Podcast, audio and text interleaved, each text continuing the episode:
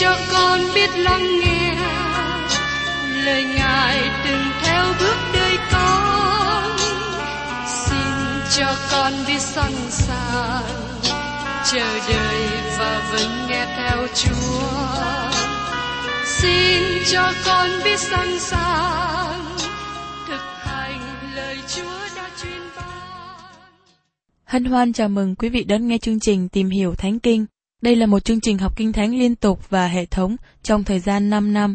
Chúng ta sẽ lần lượt khảo sát từ sáng thế ký cho đến khải huyền. Mục sư tiến sĩ McGee là người được Chúa dùng để sáng lập và thực hiện chương trình này. Ông tin rằng lời của Đức Chúa Trời có khả năng đáp ứng mọi nhu cầu cho tất cả mọi người trên thế giới, không phân biệt chủng tộc, văn hóa, trình độ tuổi tác hay phái tính. Ước mong quý vị theo dõi liên tục và giới thiệu cho thân nhân bạn hữu cùng đón nghe. Kính chào quý vị và các bạn. Trong chương trình tìm hiểu Thánh Kinh hôm nay, chúng ta tiếp tục tìm hiểu ở trong sách Thư giăng thứ nhất đoạn 2. Tôi sẽ cùng với các bạn tìm hiểu về việc con cái của Đức Chúa Trời có sự thông công với Ngài và sự thông công với nhau. Mời quý vị cùng xem đã lại trong sách Thư giăng thứ nhất đoạn 2 câu 8. Xong le, ta cũng viết cho anh em điều răn mới là điều chân thật trong Chúa và trong anh em, vì sự tối tâm đã tan rồi và sự sáng thật đã soi sáng. Giờ đây tại sao nó là điều răng mới cho những người tin nhận, là những người được sự đổi mới và sự ngự trị của Đức Thánh Linh? Bởi vì nó được ban cho ở phía bên kia thập tự giá, trước khi Chúa Thánh Linh đến. Ở phía bên này là điều mới. Những người tin nhận Chúa sẽ làm theo ý muốn của Đức Chúa Trời, và trước hết mọi sự, ý muốn của Đức Chúa Trời là yêu mến Ngài. Điều này xác nhận một cơ đốc nhân, một người tin nhận Chúa Giêsu. Người tin nhận là người vui mừng làm theo ý muốn của Đức Chúa Trời, bởi vì sự tối tâm đã tan rồi và sự sáng thật đã soi sáng. Người tin nhận có thể nói rằng, tôi biết Đức Chúa Trời và Chúa Giêsu nhiều hơn và hiểu được ý chỉ tốt đẹp của Ngài nhiều hơn. Một nhà thơ của người Đức nói rằng, tôi thấy sự việc sáng hơn, rõ hơn. Đó nên là kinh nghiệm của mỗi cơ đốc nhân, của mỗi con cái Đức Chúa Trời. Lời Kinh Thánh được viết tỏ bài lời hằng sống, Chúa Giêsu Christ và là bánh của sự sống và là nước của sự sống. Chúng ta sẽ trở nên đói khát nếu không ăn uống, nếu không tiếp nhận lấy Ngài. Tôi xin nhắc lại vấn đề khó khăn trong thế giới hiện nay là phần lớn những người tin nhận Chúa Giêsu đang cố gắng theo một số lực lệ nào đó. Họ thực hiện chương trình giống như một máy vi tính. Họ cảm nghĩ rằng sống đời sống cơ đốc nhân nếu như họ làm theo một số lực lễ nhỏ này. Các bạn thân mến, các bạn không phải là cái máy, các bạn là con cái của Đức Chúa Trời. Nếu các bạn là con cái của Đức Chúa Trời, các bạn có bản tính mới. Dù rằng các bạn vẫn còn mang bản tính cũ bên trong, như được nói ở trong Roma đoạn 7 câu 18. Nhưng bản tánh mới trong các bạn muốn làm theo ý muốn của Đức Chúa Trời. Đó là muốn làm vui lòng Ngài. Sứ đồ Giăng nói rằng, vì sự tối tăm đã tan rồi và sự sáng thật đã soi sáng. Xin các bạn nhìn chung quanh hiện nay. Các bạn thấy rằng sự tối tăm chưa có tan đi. Họ phô bày nhiều bằng chứng tỏ bài qua lời của Đức Chúa Trời. Sự sáng thật, tức là Chúa Giêsu chưa được tỏ bài trên khắp thế gian. Ngài vẫn còn xa lạ với rất nhiều người trên đất. Và tiếp đến, chúng ta cùng xem trong thời gian thứ nhất đoạn 2 câu 9. Kẻ nào nói mình ở trong sự sáng mà ghét anh em mình thì còn ở trong sự tối tăm. Thật là một điều không thể chấp nhận cho các bạn là con cái của Đức Chúa Trời bước đi trong sự sáng mà còn ghét anh em mình. Nếu các bạn còn ghét các anh em cơ đốc khác, thì có nghĩa là các bạn có một sự sai lầm nào đó trong sự xưng nhận đức tin của các bạn. Điều đó không có nghĩa là không có ai là không có hành động đáng trách với các bạn. Điều đó cũng không có nghĩa rằng có một số thói quen mà các bạn không thể làm cho tốt hơn. Đó là điều có thể được thông cảm. Nhưng nếu các bạn còn ghét, giận hơn, bày tỏ rằng các bạn còn ở trong sự tối tăm. Khi giận, các anh em cơ đốc nhân khác chứng tỏ người ấy không có đi trong sự sáng. Đó là điều mà chúng ta cần ghi nhớ trong tâm trí. Sự tối tâm tự nhiên đến với tất cả mọi người được sanh ra. Phaolô nói điều này ở trong Epheso đoạn 4 câu 17 đến 18. Vậy, này là điều tôi nói và là điều tôi nhân danh Chúa mà rao ra. Ấy là anh em chứ ăn ở như người ngoại đạo nữa. Họ theo sự hư không của ý tưởng mình, bởi sự ngu muội của họ, và vì lòng họ cứng cỏi, trí không tối tâm, xa cách sự sống của Đức Chúa Trời. Đây là tình trạng của nhân loại theo bản tính. Nhưng chúng ta bị đoán xét không phải vì bản tính của chúng ta. Chúa nói, trong văn đoạn 3 câu 19. Và sự đoán xét đó là như vậy. Sự sáng đã đến thế gian mà người ta ưa sự tối tâm hơn sự sáng vì việc làm của họ là xấu xa. Đó là điều quan trọng. Xin các bạn đừng bỏ qua điều này. Chúng ta không gánh lấy trách nhiệm bởi vì chúng ta là tội nhân theo bản tính, nhưng chúng ta gánh lấy trách nhiệm bởi vì chúng ta từ chối Chúa cụ thể. Chúng ta không gánh lấy trách nhiệm bởi vì chúng ta được sanh ra trong bóng tối và sự hiểu biết của chúng ta tối tâm. Nhưng chúng ta chịu trách nhiệm bởi vì chúng ta khước từ sự sáng mà nó đến với chúng ta qua lời của Đức Chúa Trời. Nếu chúng ta đi trong sự sáng, chúng ta sẽ đẩy bóng tối đi. Thay vì quay lưng khỏi việc tìm kiếm sự sáng, xin hãy để nó tìm kiếm các bạn. Nếu một người tiếp tục từ chối sự sáng thì sẽ có một ngày sắp đến khi Đức Chúa Trời sẽ rút sự sáng lại hết. Hay là người ấy sẽ trở nên bị nắng cháy, nắng ăn. Ê sao là một người như thế? Ông trở nên đỏ, ông bị nắng ăn. Ê sao không những bị nắng cháy về thuộc thể, nhưng cũng bị nắng cháy về thuộc linh nữa. Bị nắng cháy có nghĩa là gì? Nó có nghĩa là da của chúng ta tiếp nhận mọi tia sáng, ngoại trừ một tia sáng đặc biệt nào đó, và nó gây nên việc bị nắng cháy. Linh hồn người nào không tiếp nhận Chúa Giêsu là Chúa cứu thế, không tiếp nhận sự sáng của thế giới sẽ bị nắng cháy, giống như trường hợp của Esau. Sứ đồ dân cho chúng ta một sự thử nghiệm nếu chúng ta ở trong sự tối tăm, và sự thử nghiệm đó là trong thời gian thứ nhất, đoạn 2, câu 10 đến câu 11. Ai yêu mến anh em mình thì ở trong sự sáng, nơi người chẳng có điều chi gây chấp phạm. Nhưng ai ghét anh em mình thì ở trong sự tối tâm, làm những việc tối tâm, và không biết mình đi đâu, vì bóng tối tâm đã làm mù mắt người. Khi Chúa Giêsu còn ở thế gian, Ngài đã nói, Ta là sự sáng của thế gian, người nào theo ta chẳng đi trong nơi tối tâm, nhưng có ánh sáng của sự sống. Trong sách Tinh lành răng, đoạn 8 câu 12 các bạn thân mến, chúng ta cần áp dụng sự thử nghiệm của dân cho chính đời sống của chúng ta. Các bạn có thật sự tin cậy Ngài là Đấng Christ không? Ngài có phải là sự sáng của các bạn không?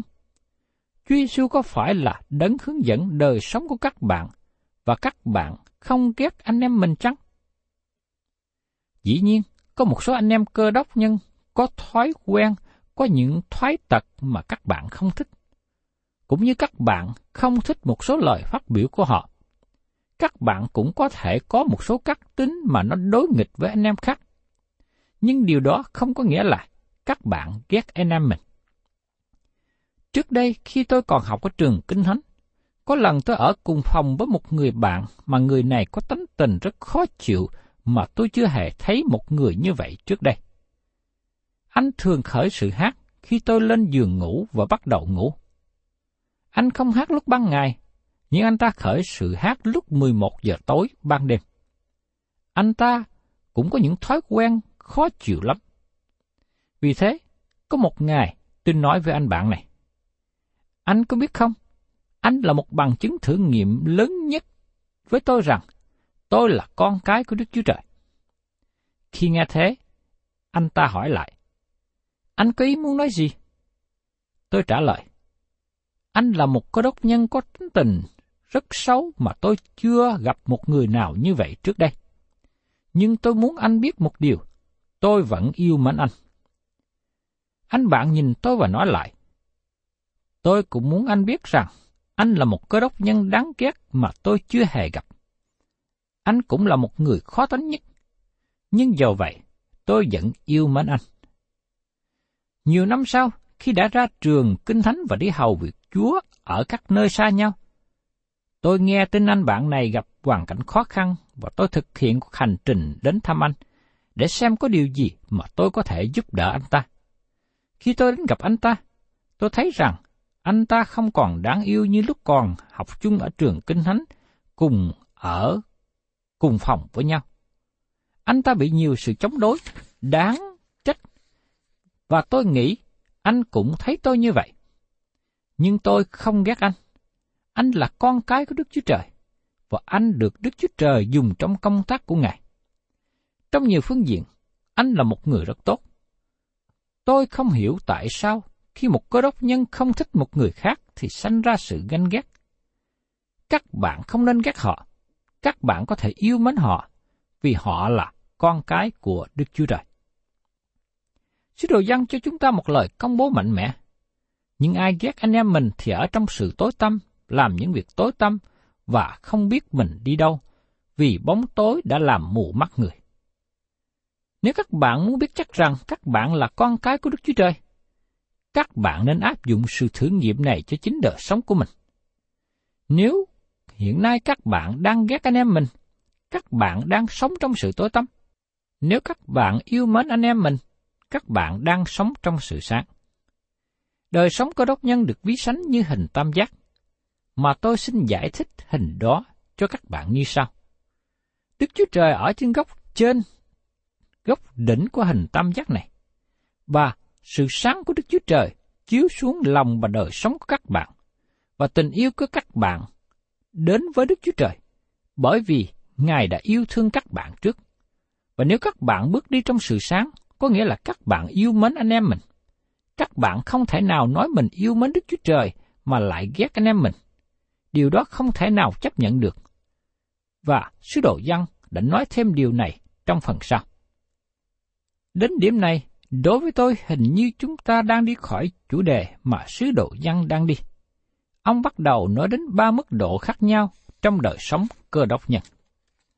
Mời quý vị cùng xem tiếp ở trong thư văn thứ nhất, đoạn 2, câu 12. Hỡi các con cái bé mọn ta, ta viết cho các con vì tội lỗi các con đã nhờ danh Chúa được tha. Những người này được gọi là những con cái bé mọn. Trong tiếng Hy Lạp gọi là những con cái mới sanh. Tôi nghĩ lời này đề cập đến tất cả mọi người mới tin nhận Chúa Giêsu, không kể đến tuổi tác hay mức độ trưởng thành của họ. Nền tảng mà tất cả mọi cơ đốc nhân nương dựa là sự tha thức tội lỗi bởi quyết của Đấng Christ, vì tội lỗi của các con đã nhờ danh Chúa được tha. Nhưng rất tiếc có nhiều cơ đốc nhân cứ tiếp tục ở trong cương vị trẻ em và không hề trưởng thành, và đi ra khỏi tình trạng này. Giăng nói tiếp đến một nhóm nữa. Ở trong thư văn thứ nhất, đoạn 2 câu 13. Hỡi các phụ lão, tôi viết cho các ông, vì các ông đã biết đấng có từ lúc ban đầu. Hỏi kẻ trẻ tuổi, ta viết cho các ngươi, vì các ngươi đã thắng được ma quỷ. Các phụ lão hay các cha là những thánh đồ đã biết Chúa Giêsu trong nhiều năm và đã trưởng thành. Riêng tôi tin rằng, vua David đã viết thi thiên 23 khi ông đã trở thành một người già. Ông không thể nào viết một thi thiên như thế khi còn là một người chăn chiên trẻ tuổi. Bởi vì trong thi thiên này nói đến đời sống của một người đã trưởng thành. David đã đối diện với nhiều khó khăn trong cuộc sống. Ông đối diện với nhiều nguy hiểm. Và David sống một đời sống trong mối thông công với Đức Chúa Trời. Ông đã là một con cái trưởng thành của Đức Chúa Trời và ở trong mức độ dân nói ở đây là các phụ lão, các người cha. Tôi gọi thi thiên 23 là thi thiên của một vị vua già. Tôi tin rằng David viết thơ này khi ngồi trên ngôi, và vua nhìn nhận một đời sống đã trải qua trước đây. Ông nhớ lại khi còn là một thanh niên làm nghề chăn chiên, ông dẫn bầy chiên qua đồng cỏ của vùng đồi Bethlehem, và cách nào mà ông bảo vệ chiên khỏi con gấu và sư tử. David cũng nhớ lại rằng ông làm vua để trở nên người chăn cho dân chúng. David nhìn lại người chăm sóc. Ông nhớ lại tình bạn tốt đẹp của Jonathan đối với ông. Ông nhớ lại sự tranh chiến với vua Saul. Ông cũng nhớ lại thời gian lên ngôi ở Hebron. Và cuối cùng, khi Đức Chúa Trời làm cho David trở thành vua cho 12 chi phái của Israel, David cũng nhớ lại đến tội lỗi xấu xa của ông và ân điển của Đức Chúa Trời tha thứ khi ông ăn năn với Ngài. David cũng nhớ lại sự khó khăn trong chính gia đình của ông, bởi vì Đức Chúa Trời đã đón phạt David qua việc con trai của ông là Absalom phản nghịch. Đây là con trai mà David yêu mến. Ông nhớ lại việc chạy bỏ khỏi thành Jerusalem và ở tạm kinh thành ở phương xa.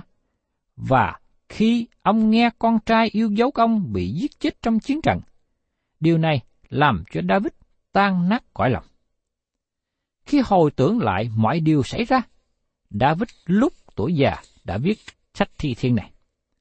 Chúng ta xem ở trong thi thiên đoạn 23 câu 1.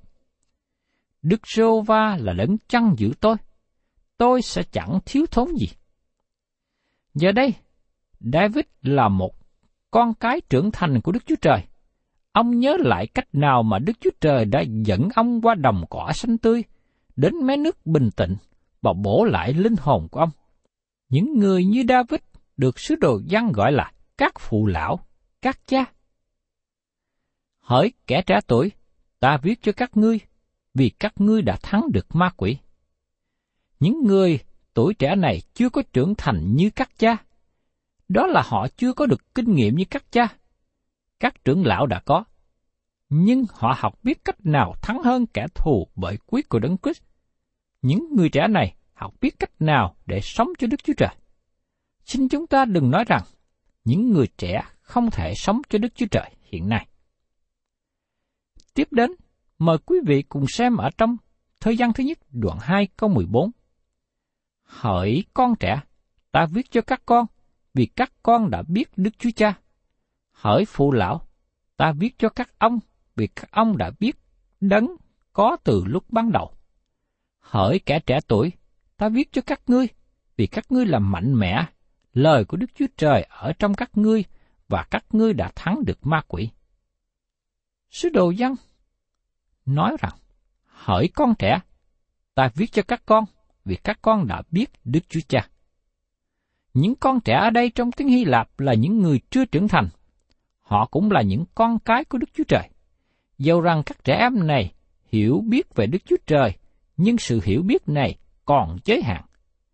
Nhưng rất tiếc, ngày nay có nhiều người con cái của Đức Chúa Trời rơi vào nhóm này.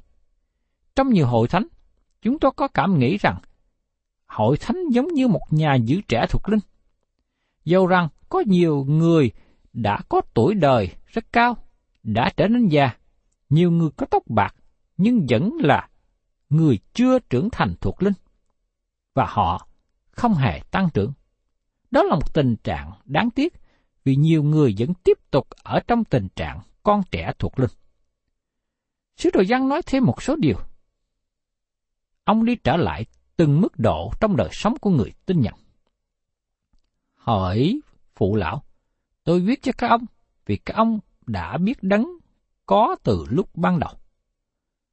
Dân không nói thêm điều gì nữa, bởi vì các bạn không thể đi xa hơn. Nhưng Phaolô diễn đạt thêm. Cho đến nỗi ông được biết Ngài và quyền phép sự sống lại của Ngài, sự thông công thương khó của Ngài làm cho tôi nên giống như Ngài trong sự chết Ngài. Trong sách Philip, đoạn 3 câu 10. Đây là những điều làm cho quý vị trở thành những người cha trong đấng Christ. Các bạn thân mến, làm cách nào để các bạn biết được một người khác? Bằng cách là chúng ta sống gần gũi với người ấy ngày này qua ngày khác. Chúng ta có một thời gian ở bên cạnh họ, gần gũi với họ.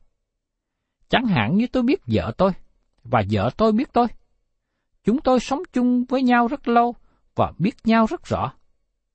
Tôi nhớ trước đây vào một mùa hè, tôi bị bệnh nên phải ở nhà dưỡng bệnh một thời gian. Lúc bấy giờ, chúng tôi có thời gian ngồi nói chuyện với nhau từ những việc rất xa xưa, từ lúc mới gặp nhau cho đến bây giờ.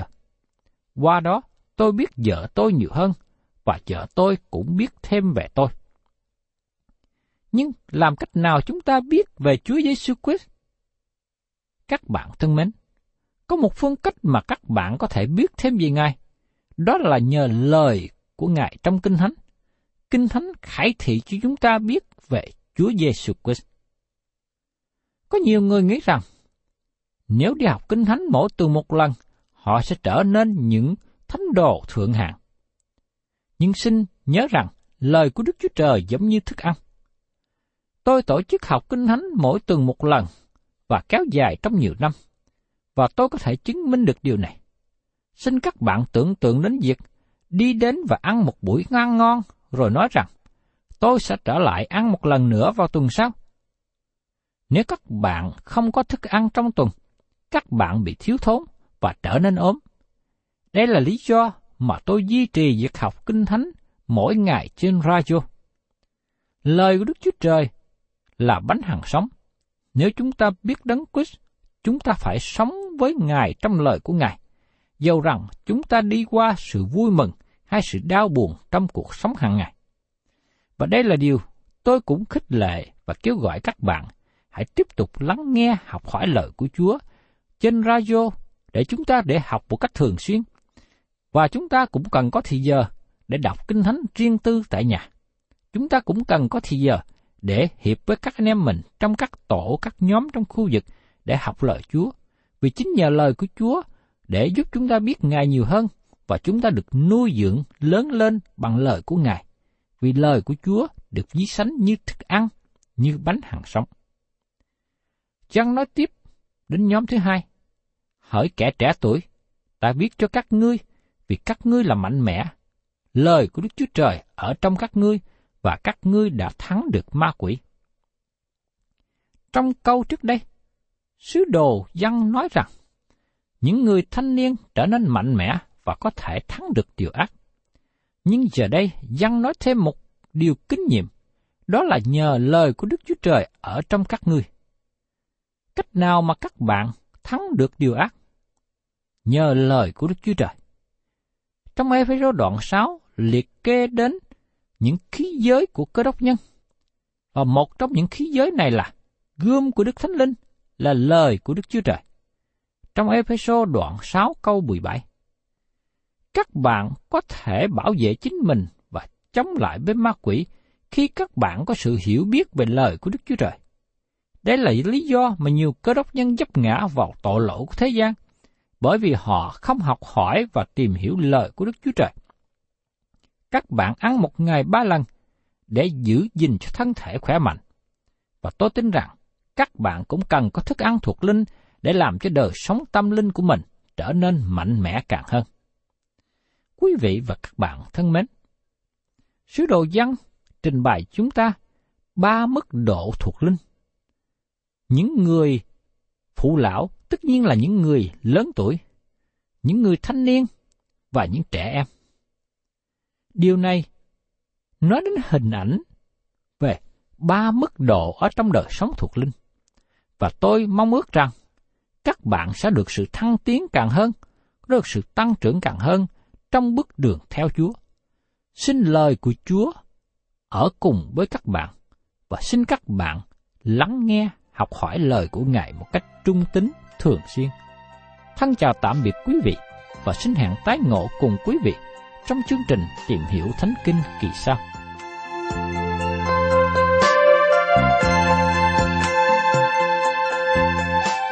Cảm ơn quý vị đã đón nghe chương trình Tìm hiểu Thánh Kinh.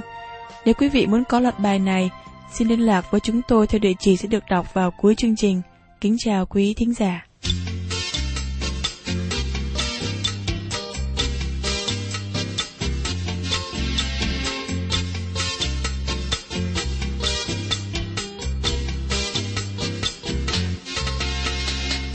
Nhẹ nhàng thay bước theo chân Giêsu ngày đêm bước bước đi vững an. Hằng nói theo, dấu chân ngài chăm chú.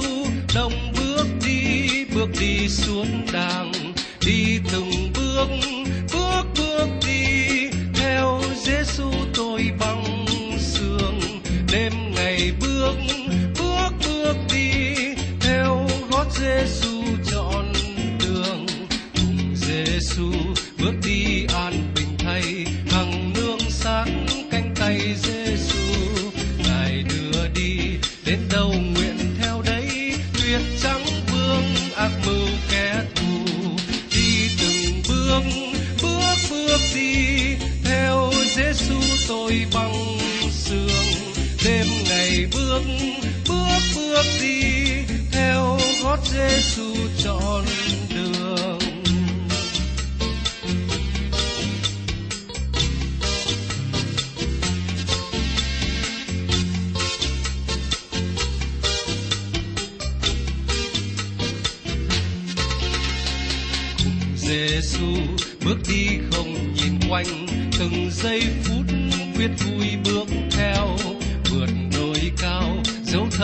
Này không cánh, từng bước tôi cứ thong thả trèo. Đi từng bước bước bước đi, theo Giêsu tôi bằng sương đêm ngày bước bước bước đi, theo gót Giêsu chọn đường. Quyền gần thơm với Giêsu ngài ơi, ngày đêm bước bước đi